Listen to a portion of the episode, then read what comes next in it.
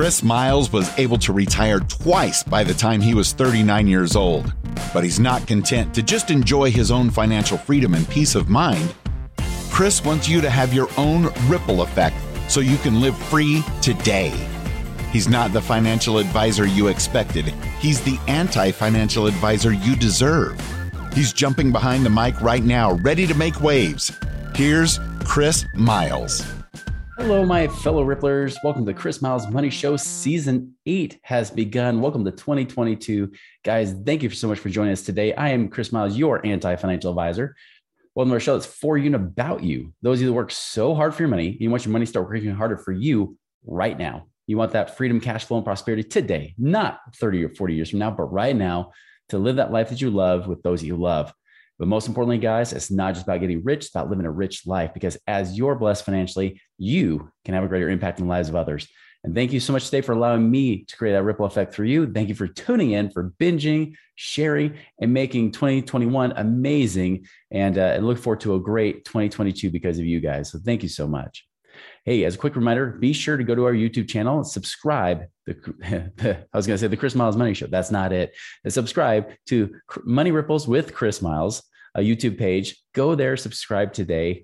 And not just that, but if you want to follow the rest of people just like you, other Ripplers like ourselves, you can actually go to Facebook to the Money Ripplers page. So go look up Money Ripplers on Facebook if you're a Facebook user and go check that out now. Hey guys, have you wanted to invest in real estate? How would it be if you could do that with just $100 and get good, consistent returns?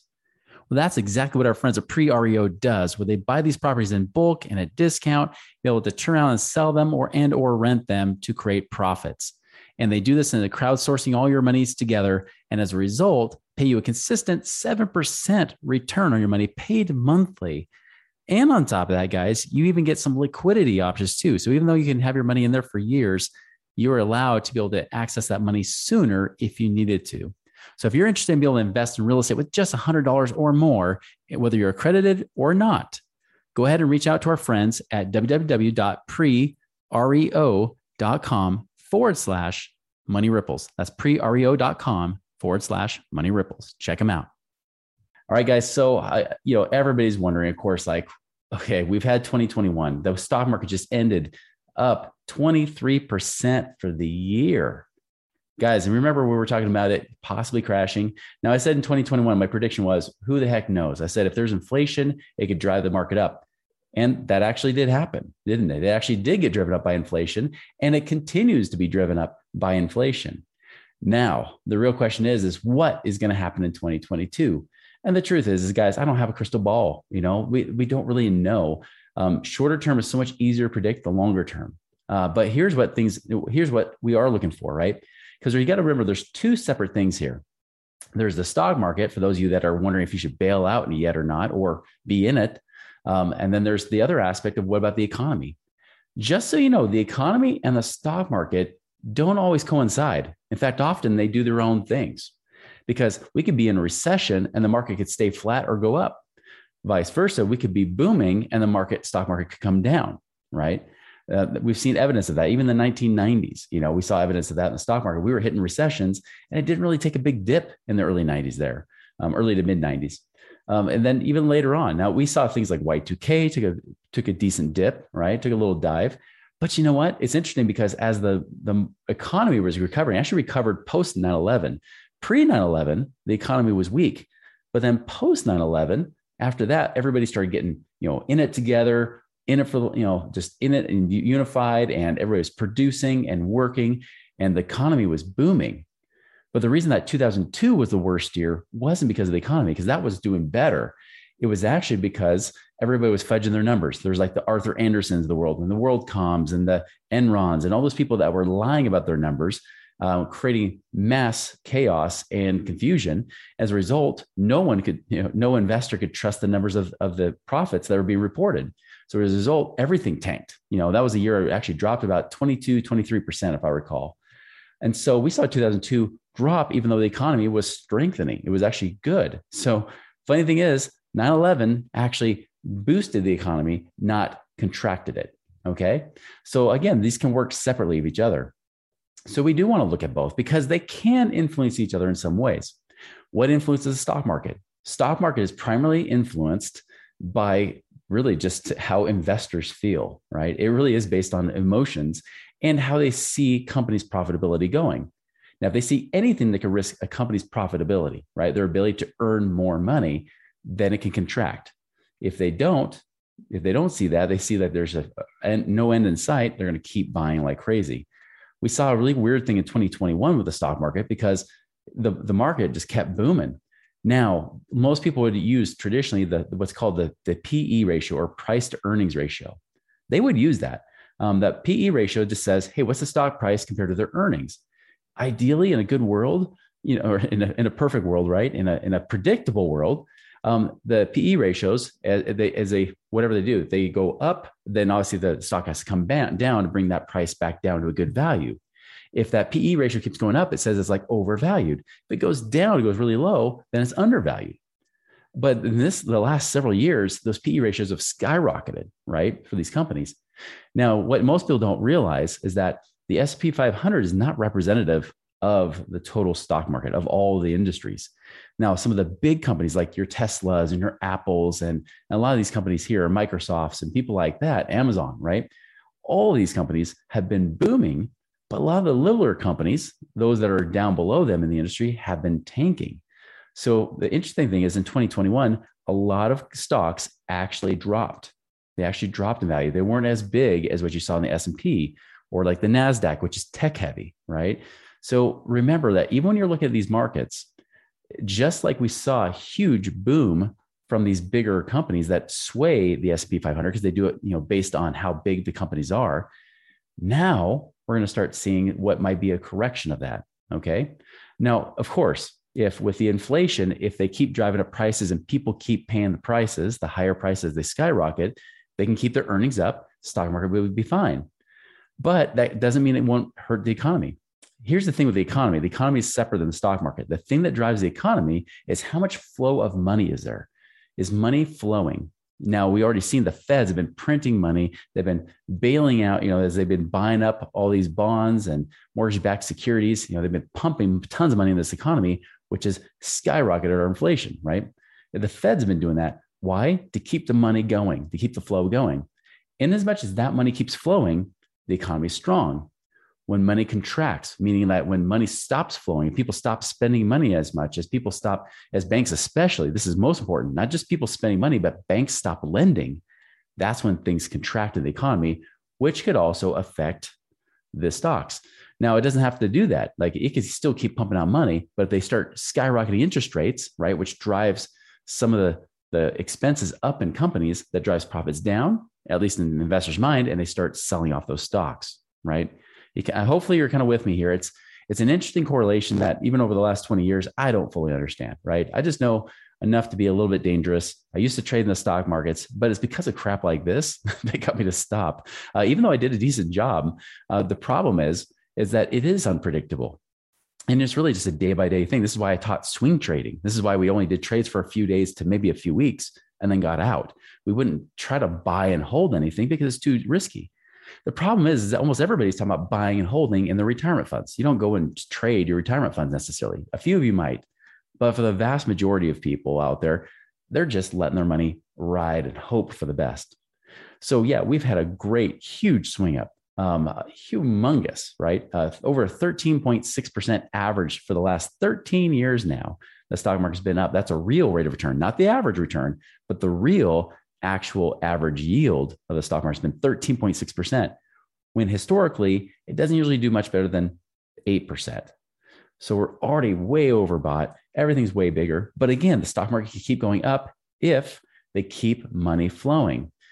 Now, what we're seeing is the Feds are talking about backing off all those things. Now, if they start backing that off and raising interest rates here in 2022, which there's a prediction they'll raise at least one, if not more, that will mean you'll start to see stocks start to taper off a bit.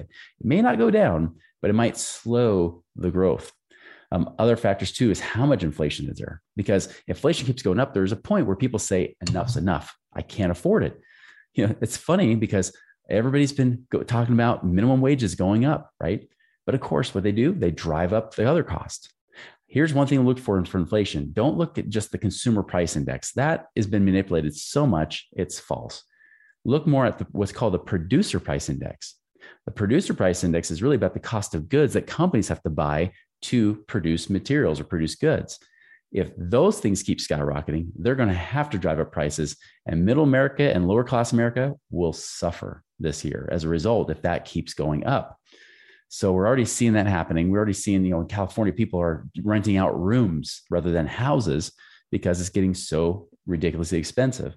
By the way, if there's ever a real estate softening, I think it would be on the West Coast. You'll see that, and maybe in the Northeast too, as well, where it's been overbought for so long. It's been overvalued. And so if their wages can't keep up, same thing. I think the big thing that's going to be is we probably won't see wages, people's actual working wages go up nearly as much as what we'll see on the inflationary side, which is a danger, because if people can't afford to keep spending, they can't afford to keep doing these things, you're at high risk. So again, coming back to 2022, I do think there's going to be more inflation. It's going to keep going. It's possible this could eventually lead to stagflation, which is worse, right? This is when people say enough's enough. They can't do it. This is what happened in the late 70s and early 80s. Now, when Reagan came in office and they got Paul Volcker coming in as the Fed president, he was strict. He jacked up interest rates all the way up past 18%, and people were freaking out, right? That's when we heard about mortgage rates being over 20% and things like that. It's because of what they did. They were very aggressive trying to raise rates to curb that inflation and get it under control fast. Tanked the stock market for a little bit, and eventually it came back. So be watching to see what the Feds do, but it's not just what they say out of their mouths. Don't pay attention to that. It doesn't matter. It's what they're actually doing with the money. Is there flow of money? Is money still flowing? Are people still spending money? Or are they going to start holding on to it out of fear? When that happens, that's when you see the economy contract. And that's when you could also see potentially the stock market do the same, especially if it affects companies' earnings. So here's my two bits for 2022, for whatever it's worth, right? Whatever you guys think. All of this, right? All unpredictable. How do you expect to have financial freedom if you keep putting your money in unpredictable places? And you might even say, yeah, Chris, this is why we're going for digital or crypto or NFTs. Guys, sorry to say this, and maybe I'm going to be a little bit more blunt this year in 2022, but that's a gamble, guys. Complete, total gamble. I think digital currency is going to be around for a long, long time, if not forever, if this is not the trend from now on. But do not underestimate the power and the effect of governments trying to control you, right? Don't be too surprised when they try to come in and try to shut things down, okay? Again, speculation, gambling. This is why, whenever I look at when we do investing, this is why we talk about the alternative investments. And I'm not talking about alternative, like investing your own money in the stock market, which you could do, of course. I'm talking more about how are you buying real tangible assets? Because if there's inflation, you want real assets. Yes, the stock market does tend to follow inflation, but it tends to follow right around inflation. I want to focus more on real assets that also provide cash flow, passive income now. That is exactly the type of thing that we're talking about, guys. This is why real estate, I think real estate market is going to keep going up. I don't think it's going to keep skyrocketing like you've seen, right? But it is going to continue to stay up there because inventory is low. This is not a repeat of the last recession, the Great Recession, where we had overbuilding happening. We had overappraising happening. Everything was overly done. Here, we don't have the building happening enough. There's still a high demand for housing. This is why the prices will support. On the flip side, though, I don't care. Even if they went down, I focus more on what kind of income is it generating for me. And guys, that might mean you might not keep raising rents. You might raise them a little bit, but you might have to get to a point where, again, because of inflation, we have to stop on those raising of rents. Right now, though, the last several years, rents have been awesome. To see them raising 5-10%+ a year has not been a bad thing for an investor, right? And of course, for people trying to get housing, they're going to take that rather than trying to buy the skyrocketing prices of housing that's gone up about double in the last 4 years, right? So this is the kind of thing we're watching right now. It's pretty crazy. And, but that's why I go for real tangible assets. That's why we're looking at things like real estate. We're looking at things like oil. We're looking at things like businesses and things that actually can be controlled. Don't put your money in places where you can't control it and you're just guessing, right?